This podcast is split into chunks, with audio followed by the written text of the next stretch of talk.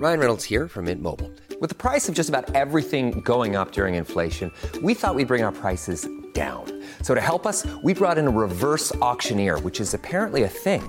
Mint Mobile Unlimited Premium Wireless. How to get thirty, thirty, how to get thirty, how to get twenty, twenty, twenty, how to get twenty, twenty, how to get fifteen, fifteen, fifteen, fifteen, just fifteen bucks a month? Sold!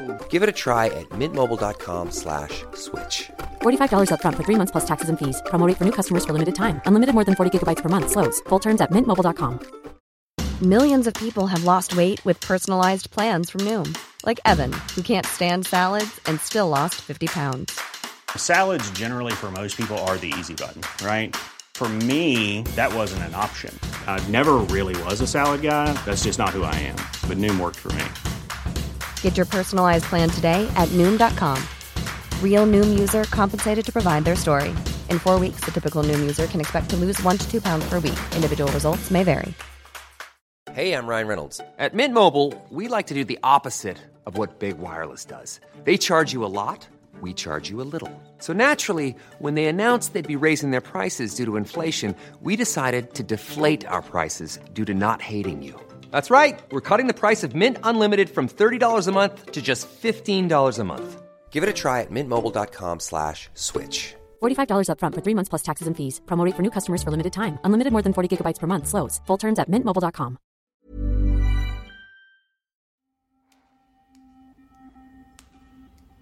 Jag hör mina bara fötter mot det hårda kalla stengolvet.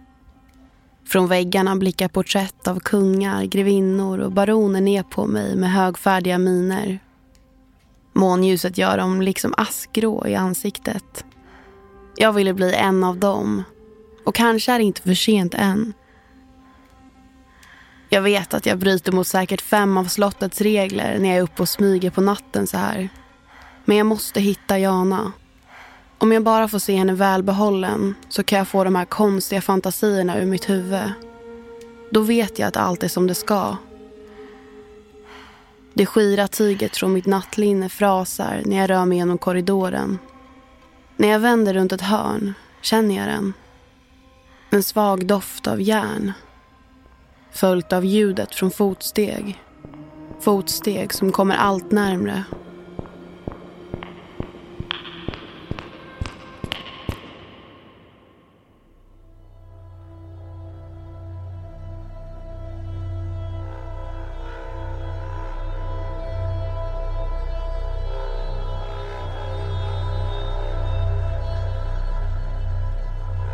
Välkommen till Oförklarliga fenomen. Ett program där jag, Evelina Johanna och jag, Filippa Frisell, tar med dig på berättelser om mystiska, märkliga och obehagliga saker som hänt folk över hela världen. Saker som inte alltid går att förklara. Jag tror de allra flesta, eller förmodligen alla som lyssnar på den här podden, har hört talas om greve Dracula, vår allra mest ikoniska vampyr. Ni vet, svart hår, slängkappa, huggtänder. Iconic. Myten säger att Dracula bodde i ett slott i Transylvanien. Att han sög i sig blodet från sina offer och att han kunde göra andra till vampyrer genom att bita dem. Allt det där vet ni garanterat redan, men det kanske mest spännande med greve Dracula är att det finns mänskliga förlagor till berättelserna om honom. I det här avsnittet ska vi prata om legenden kring den ungerska grevinnan Elisabeth Báthory. En historisk societetsdam med ett mörkt rykte.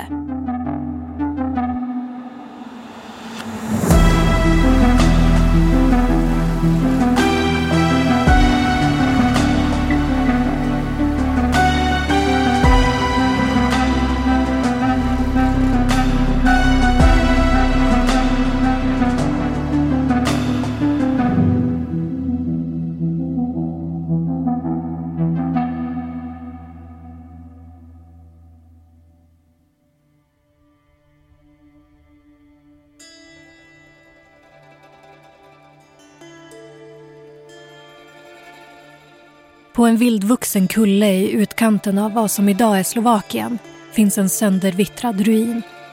Det är rester av slottet Čachtice. Och om väggarna där kunde tala skulle de vittna om förlamande skräck och djup sorg.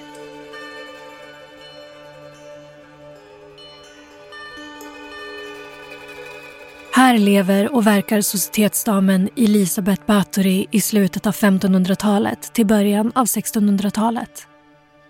Hon tillhör en av det forna kungadömet Ungerns allra mäktigaste familjer.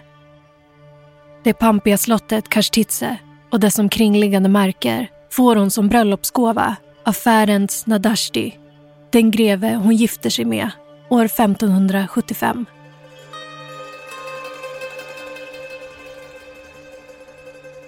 Bröllopet är ett politiskt arrangemang, noga utstuderat av två inflytelserika familjer som vill behålla adligt blod genom släktleden. Efter giftermålet flyttar makarna in i det praktfulla slottet Čachtice, och det är nu allt börjar.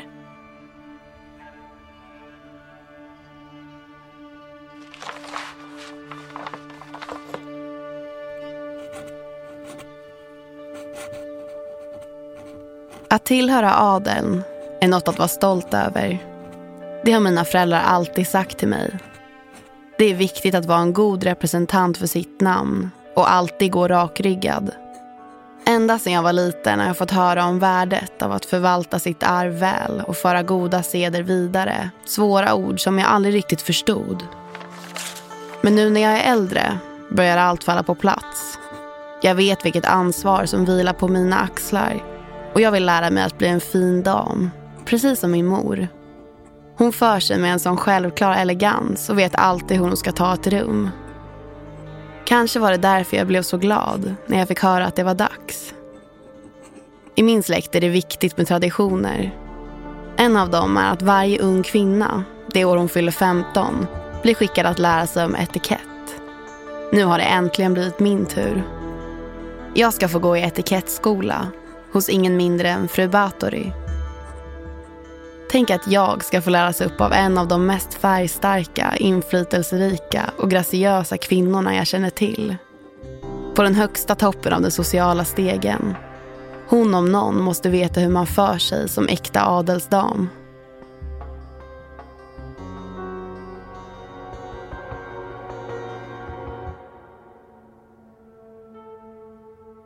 Grevinnan Elisabeth Báthory är bara fjorton år gammal. Fortfarande ett barn vid tiden för giftermålet. Hon föds femtonhundrasextio med en högt uppsatt aristokrat till mamma och en ungersk baron till pappa. Föräldrarna, som tillhör två grenar av samma släkt, besitter stora rikedomar och har flera borgar runt om i trakterna. I en av dem, vid byn Etschid, växer Elisabeth upp. Elisabeth får en strikt religiös uppfostran. Hon är privilegierad nog att få en god utbildning och lär sig tidigt både tyska, latin, ungerska och grekiska. Hemma är Elisabeth hårt hållen, men det ryktas om att hon som liten har ett väldigt hett temperament. Ett ettrigt barn som lätt brusar upp och agerar utan att hinna tänka först. Viljan att behålla sina stora rikedomar inom familjen har lett till flera generationers inavel, vilket dagens historiker tror kan ha påverkat Elisabeths hälsa. Som liten får hon krampanfall, som att hon lider av epilepsi eller någon annan neurologisk sjukdom. Tidigare har man trott att den som har episoder är besatt av något, att demoner har tagit över ens kropp. Men i slutet på femtonhundratalet har man börjat tänka i andra banor. Och man tror att det Elisabeth lider av snarare är en åkomma som kan behandlas. Hur man gör det på bästa sätt råder dock delade meningar om. En möjlig kur sägs vara att ta blod från en frisk person och smörja in det över en sjukas läppar. Gör man det, kanske allt kan bli bra.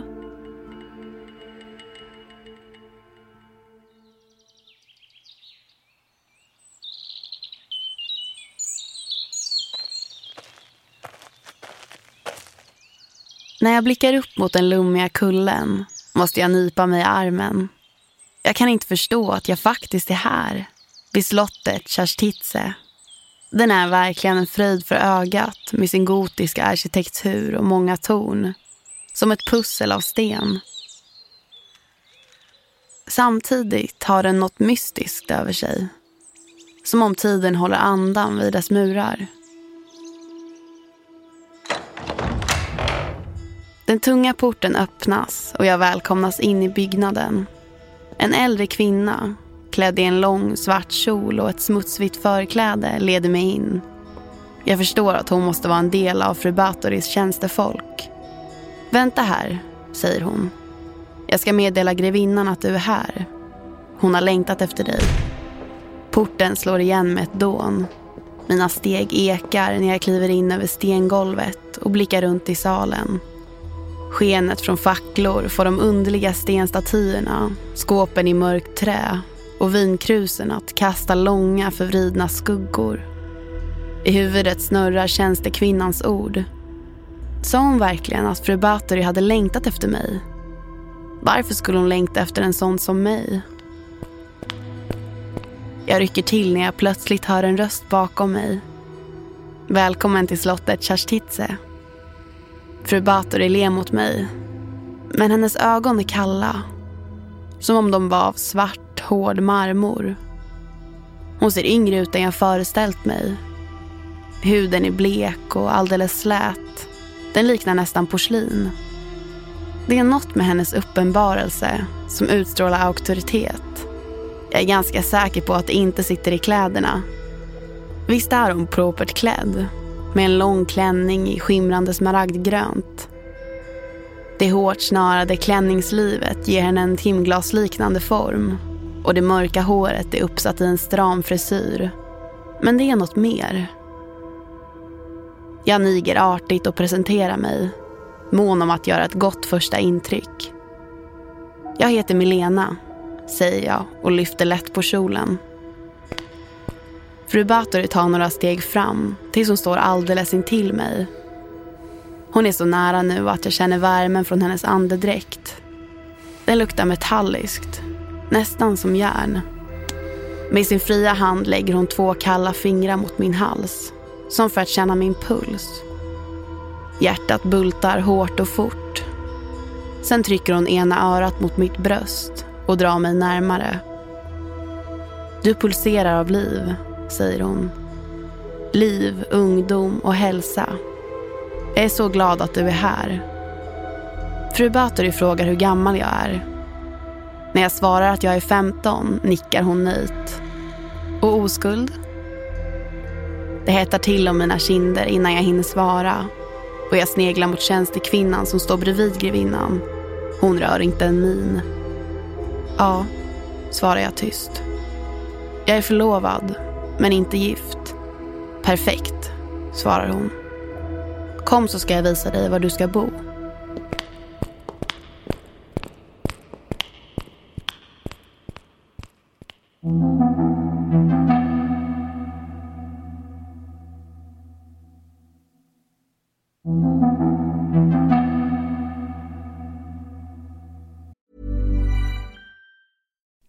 You like to look five years younger. In a clinical study, people that had volume added with Juvederm Voluma X C in the cheeks perceived themselves as looking five years younger at six months after treatment. Look younger, feel like you. Add volume for lift and contour in the cheeks with Juvederm Voluma X C. Reverse signs of aging by adding volume to smooth laugh lines with Juvederm Volure X C. For important safety information and to find a licensed specialist, visit Juvederm dot com. That's J U V E D E R M dot com. Not for people with severe allergic reactions, allergies to lidocaine, or the proteins used in Juvederm. Common side effects include injection site redness, swelling, pain, tenderness, firmness, lumps, bumps, bruising, discoloration, or itching. There's a risk of unintentional injection into a blood vessel, which can cause vision abnormalities, blindness, stroke, temporary scabs, or scarring. Talk to a licensed specialist to find out if it's right for you. Ryan Reynolds here from Mint Mobile. With the price of just about everything going up during inflation, we thought we'd bring our prices down. So to help us, we brought in a reverse auctioneer, which is apparently a thing. Mint Mobile Unlimited Premium Wireless. How to get thirty, thirty, how to get thirty, how to get twenty, twenty, twenty, how to get twenty, twenty, how to get fifteen, fifteen, fifteen, fifteen, just fifteen bucks a month? Sold! Give it a try at mintmobile.com slash switch. forty-five dollars up front for three months plus taxes and fees. Promo rate for new customers for limited time. Unlimited more than forty gigabytes per month. Slows full terms at mint mobile dot com. Ryan Reynolds here from Mint Mobile. With the price of just about everything going up during inflation, we thought we'd bring our prices down. So to help us, we brought in a reverse auctioneer, which is apparently a thing. Mint Mobile Unlimited Premium Wireless. How to get thirty, thirty, how to get thirty, how to get twenty, twenty, twenty, how to get twenty, twenty, how to get fifteen, fifteen, fifteen, fifteen, just fifteen bucks a month? Sold! Give it a try at mintmobile.com slash switch. forty-five dollars up front for three months plus taxes and fees. Promo rate for new customers for limited time. Unlimited more than forty gigabytes per month. Slows full terms at mint mobile dot com.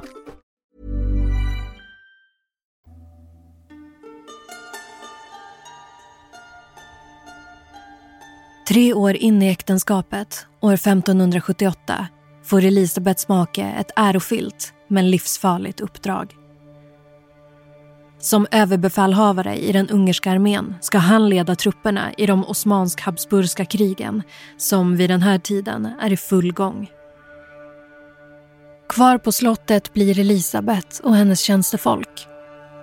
När maken är borta vilar ansvaret på hennes axlar att sköta om det stora godset.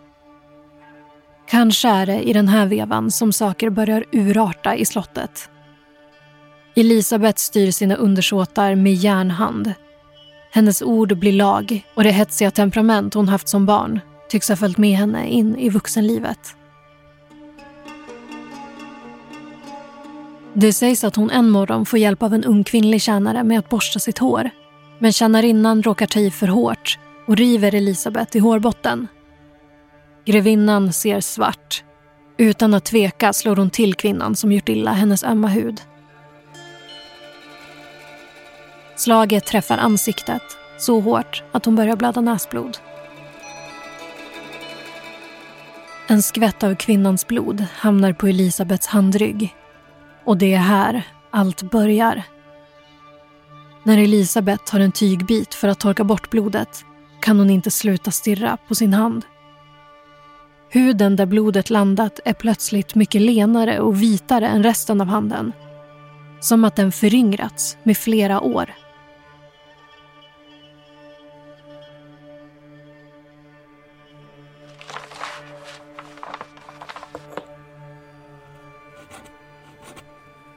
Det är svårt att hålla koll på tiden när dagarna går i ett.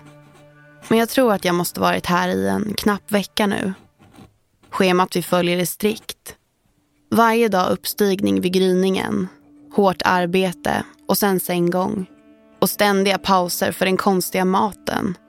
Patéer, skinka, korv. De säger att köttet är bra för vår hälsa. Hela tiden väntar jag på att etikettlektionerna ska börja. Men det händer aldrig. Istället skurar vi golv, skalar potatis, tvättar sängkläder. Det enda vi egentligen fått lära oss är husets alla regler. De är många och hårda. Men en verkar vara viktigare än alla. Under inga omständigheter får vi störa grevinnan när hon tar sina bad. Själv kan jag inte förstå varför det skulle vara det värsta som kan hända. Men å andra sidan är det mycket här jag inte förstår. Och det är något med de andra flickorna. Det är som att de är frånvarande, fastän de ändå är där. Deras hålögda blickar och bleka hy ger nästan ett sjukligt intryck. Och jag har knappt hört dem byta ett enda ord med varandra. När jag söker ögonkontakt vänder de bort blicken. Den enda jag lyckats prata lite med är Jana, flickan som har sängen bredvid min. Hon har blivit min enda vän här. En dag bestämmer jag mig för att försöka lära känna en av de andra adelsflickorna. Vi borde ha mycket gemensamt, tänker jag. Om vi ändå ska gå i samma skola tillsammans måste vi kunna bli vänner. De är säkert bara blyga. Och jag har nog byggt upp konstiga scenarion i mitt huvud. Flickans rynkade, röda sammetsklänning släpar i golvet när hon rör sig genom spegelsalen. Det måste vara en av de pampigaste rummen i hela slottet. Hon ser ut att vara tagen från en tavla. Tänk att få glida fram i en dans här, med en stilig kavaljer. När jag får en lucka smyger jag i kapp henne för att fråga vad hon heter. Så fort hon hör min röst stelnar hon till och vänder sig snabbt mot mig. Ridån går ner över den vackra scen som jag målat upp i mitt huvud. I farten hamnar hennes klänning lite på sned. Ärmen har glidit upp mot armvecket och blottar en samling röda märken över hennes tunna, bleka hy. Som om någon hållit henne i ett hårt grepp. Snabbt rättar hon till den. Jag vill fråga henne vad det är som har hänt, om hon är okej. Men vi får aldrig en chans att prata ostört. Någon av grevinnans tjänstefolk är alltid med oss. När jag försöker viska till henne sätter hon skräckslaget fingret mot munnen. Det jag inte vet är att hennes tystnad i själva verket är det som talar allra högst.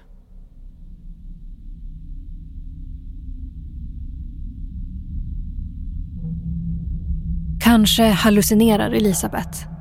Kanske har hon blivit galen. Kanske är det faktiskt sant. Idén om blodets helande och föryngrande effekt blir till en besatthet. Om ett par droppar från en yngre kvinna kan göra det här, vad skulle då ett helt bad kunna göra? Till slottet Čachtice har Báthory och hennes medhjälpare börjat anställa bondflickor som pigor. De yngsta av dem är inte äldre än tio år. Hon tar också emot unga adelsdamer för att utbilda dem i vett och etikett. Men flickorna som reser till slottet blir sällan långvariga. Inte heller kommer de tillbaka hem. Enligt legenden faller många flickor som kommer till slottet offer för fru Báthorys och hennes medhjälpares brutala våld. Det sägs att Báthory bland annat brännmärkt vissa offer med eldat järn, stuckit nålar under deras naglar och deformerat deras kroppar med vassa föremål. I andra historier vittnas om hur hon blött sina offer med iskallt vatten och sen lämnat dem utomhus för att frysa ihjäl i den mörka vinternatten. Eller täckt dem med honung och myror och lämnat dem för att bli attackerade av andra kryp. I början av sextonhundratalet, när Elisabeth Báthory är fyrtiotre år gammal, går hennes make bort efter en tids sjukdom. Det sägs att när han inte längre är vid liv urartar allt ännu mer. Nu finns det inte längre någon som står i grevinnans väg. Det finns också en anledning till att Elisabeth i folkmun börjar kallas för Blodsgrevinnan. Det viskas om att hon sätter spikar i unga, oskuldsfulla flickor för att tömma dem på blod. Med ett tortyrredskap liknande en järnjungfru, en slags kista med järnspjut på insidan, har barnen spetsats och blodet runnit ner i ett kar. Om Elisabeth badar i det kan hennes utseende för alltid hållas ungt.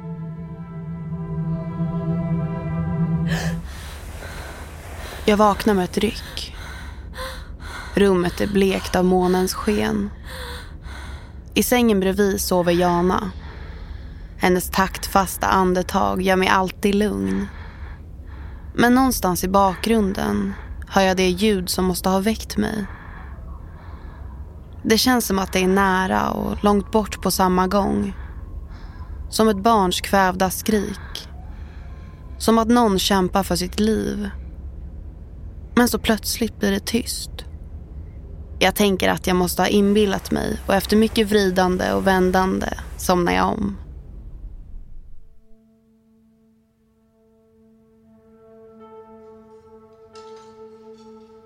Morgonen därpå vet jag inte om det hela varit en märklig dröm, men hemlängtan kommer som ett slag i magen.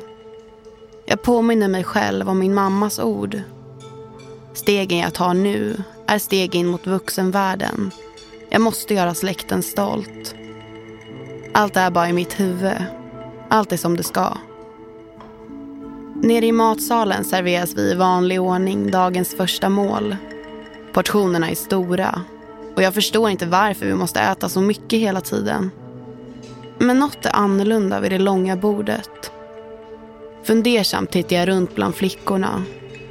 Visst saknas väl två? Till slut tar jag mod till mig och frågar vad de är. Jag tänker avundsjukt att de kanske har lektion med fru Báthory. En av tjänstekvinnornas ansikte bleknar. Och hon tittar mot mig som för att säga förlåt. Den andra kvinnan reagerar inte på samma sätt. Det är som att tiden står stilla i väntan på att hon ska säga något. så bryter hon ut i ett leende och förklarar att de tagit examen. De är fullärda adelsdamer som ska hem för att föra goda seder vidare. Men bredvid mig ser jag hur Jana skakar försiktigt, nästan omärkligt, på huvudet. Hon ser vettskrämd ut när jag försöker möta hennes blick. Mitt hjärta slår hårt och fort, som att det är på väg ut ur bröstet. Jag misstänker att det tjänstekvinnan sagt nog inte är hela sanningen.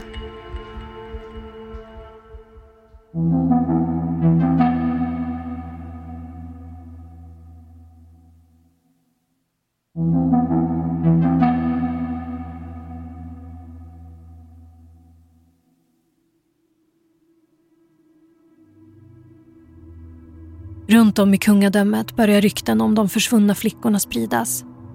I trakterna kring slottet hittas döda kvinnokroppar med märkliga skador. Vissa kroppar är brännmärkta, andra saknar kroppsdelar. Allt tyder på att de inte har gått en naturlig död till mötes. Och röster höjs nu om att den mäktiga fru Báthory kan vara inblandad. Nu, runt år sexton tio, påbörjas ett digert arbete med att samla in vittnesmål om vad som egentligen pågår på slottet Čachtice. Vid det här laget har flera hundra kvinnor rest till Elisabeth för att aldrig återvända hem. Det gör att det finns många anhöriga som har information att bidra med, och snart är också antalet vittnen tresiffrigt. Vissa påstår att Elisabeth har en intim relation med djävulen. Andra anklagar henne för vampyriska tendenser och gissar att hon också dricker blod. En luthersk präst är drivande i att lämna klagomål till myndigheterna och vädjar till dem att det som pågår måste få ett stopp. Allt för många flickor har försvunnit för att det ska kunna vara en slump. Men klagomålen presenteras för döva öron. Till en början reagerar ingen. Elisabeth Báthorys höga samhällsposition gör det inte helt enkelt att veta hur fallet ska hanteras. Kanske är hennes status också vad som har gjort att hon har kommit undan med sitt beteende så länge som hon faktiskt gjort. En mäktig kvinna som styrt i ett kungadöme utan en man vid sin sida.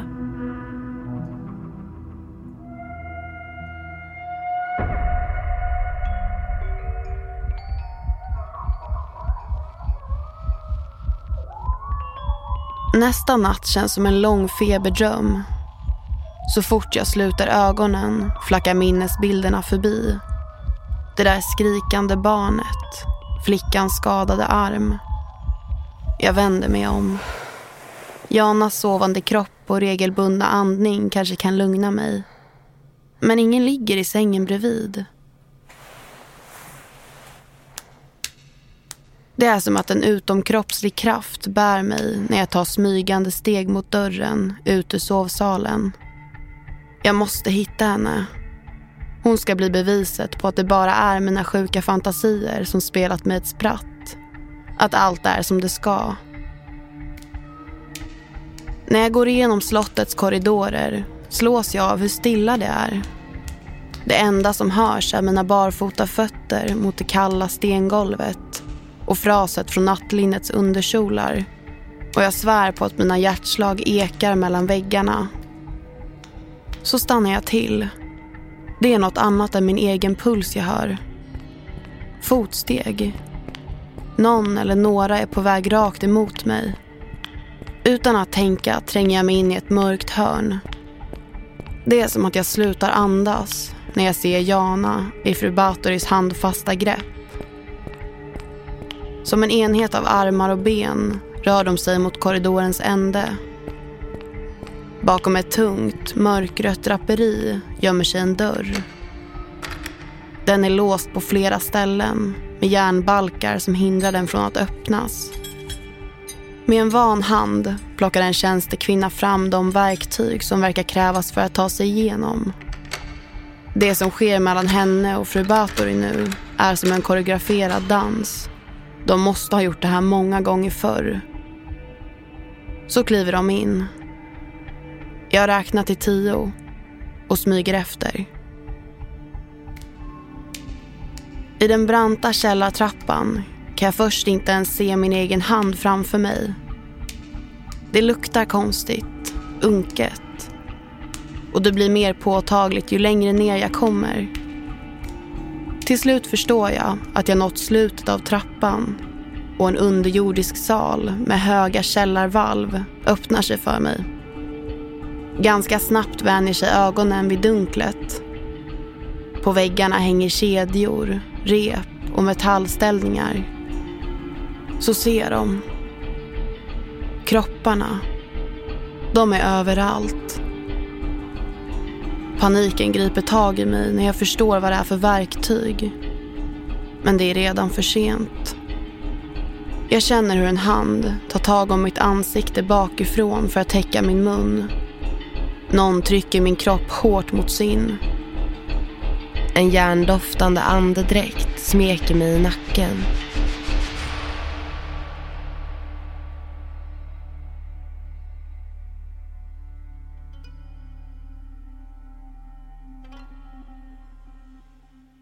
Det sägs att det görs ett oannonserat besök på slottet Čachtice där Elisabeth Báthory blir tagen på bar gärning. Hon konfronteras mitt i akten av att tortera en flicka och grips tillsammans med sina medhjälpare. På golvet ligger flera döda eller döende kroppar. Om konfrontationen hanteras fel kan det leda till en stor politisk skandal. Att Elisabeth blir dömd och avrättad skulle innebära en katastrof för riket, så det utesluts snabbt. Istället beslutas att hennes straff ska bli husarrest. Grevinnan ska bli kvar i slottet Čachtice för evigt. Det sägs att man nu murar in henne i sin egen sovkammare. Och hjälpredorna går ett värre öde till mötes. Två av dem halshuggs innan de bränns på bål. Ytterligare två får sina fingrar avhuggna och begravs sedan levande. Vad i legenden om fru Báthory som faktiskt är sant och vad som är rykten eller efterhandskonstruktioner är svårt att veta säkert. Vissa historiker påpekar att historierna om ritualmord och tortyr kan ha kryddats till under årens gång. Andra föreslår att hon var oskyldig och att anklagelserna varit konspirationer mot henne. Men för de flesta är grevinnan Elisabeth Báthory känd som en av historiens värsta seriemördare. En kvinna som utnyttjat sin höga samhällsposition för att dölja en systematisk tortyrverksamhet och sin besatthet av unga oskulders blod.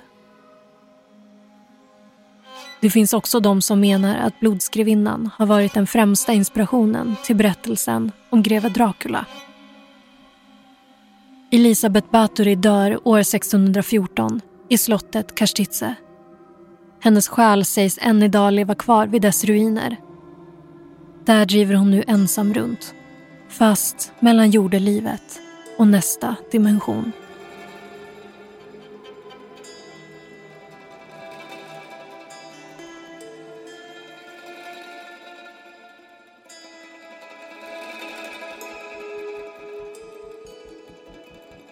Till en början stretar jag emot, men jag har ingen chans.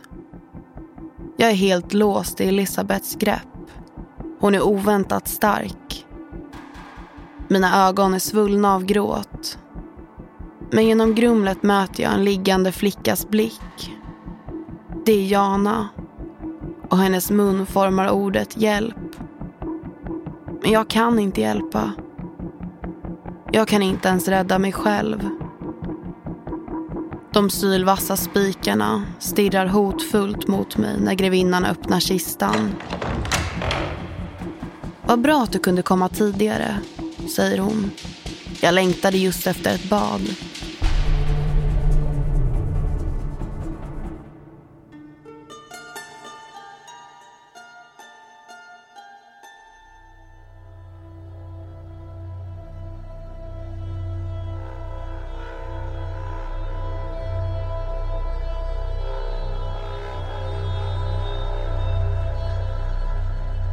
Du har lyssnat på Oförklarliga fenomen med mig, Evelina Johanna.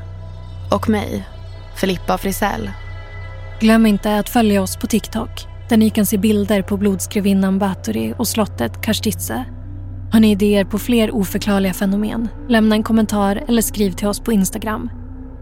I nästa avsnitt lär vi känna Hattmannen. Den mystiska figuren som uppenbarar sig för dem som hamnar i en sömnparalys. Runt om i världen verkar människor, helt oberoende av varandra, ha sett samma sak. En lång, svartklädd man i en bred hatt som uppenbarar sig i dörröppningen för att sen röra sig allt närmare sängen. Manuset i det här avsnittet är skrivet av Annie Hogner. Redaktör Saga Vadensjö. Originalmusik Adam Bejstam. Huvudtema Oscar Wendel. Ljuddesign och exekutiv producent Daniel Murberg. Oförklarligt görs av oss på podcastbolaget Qast.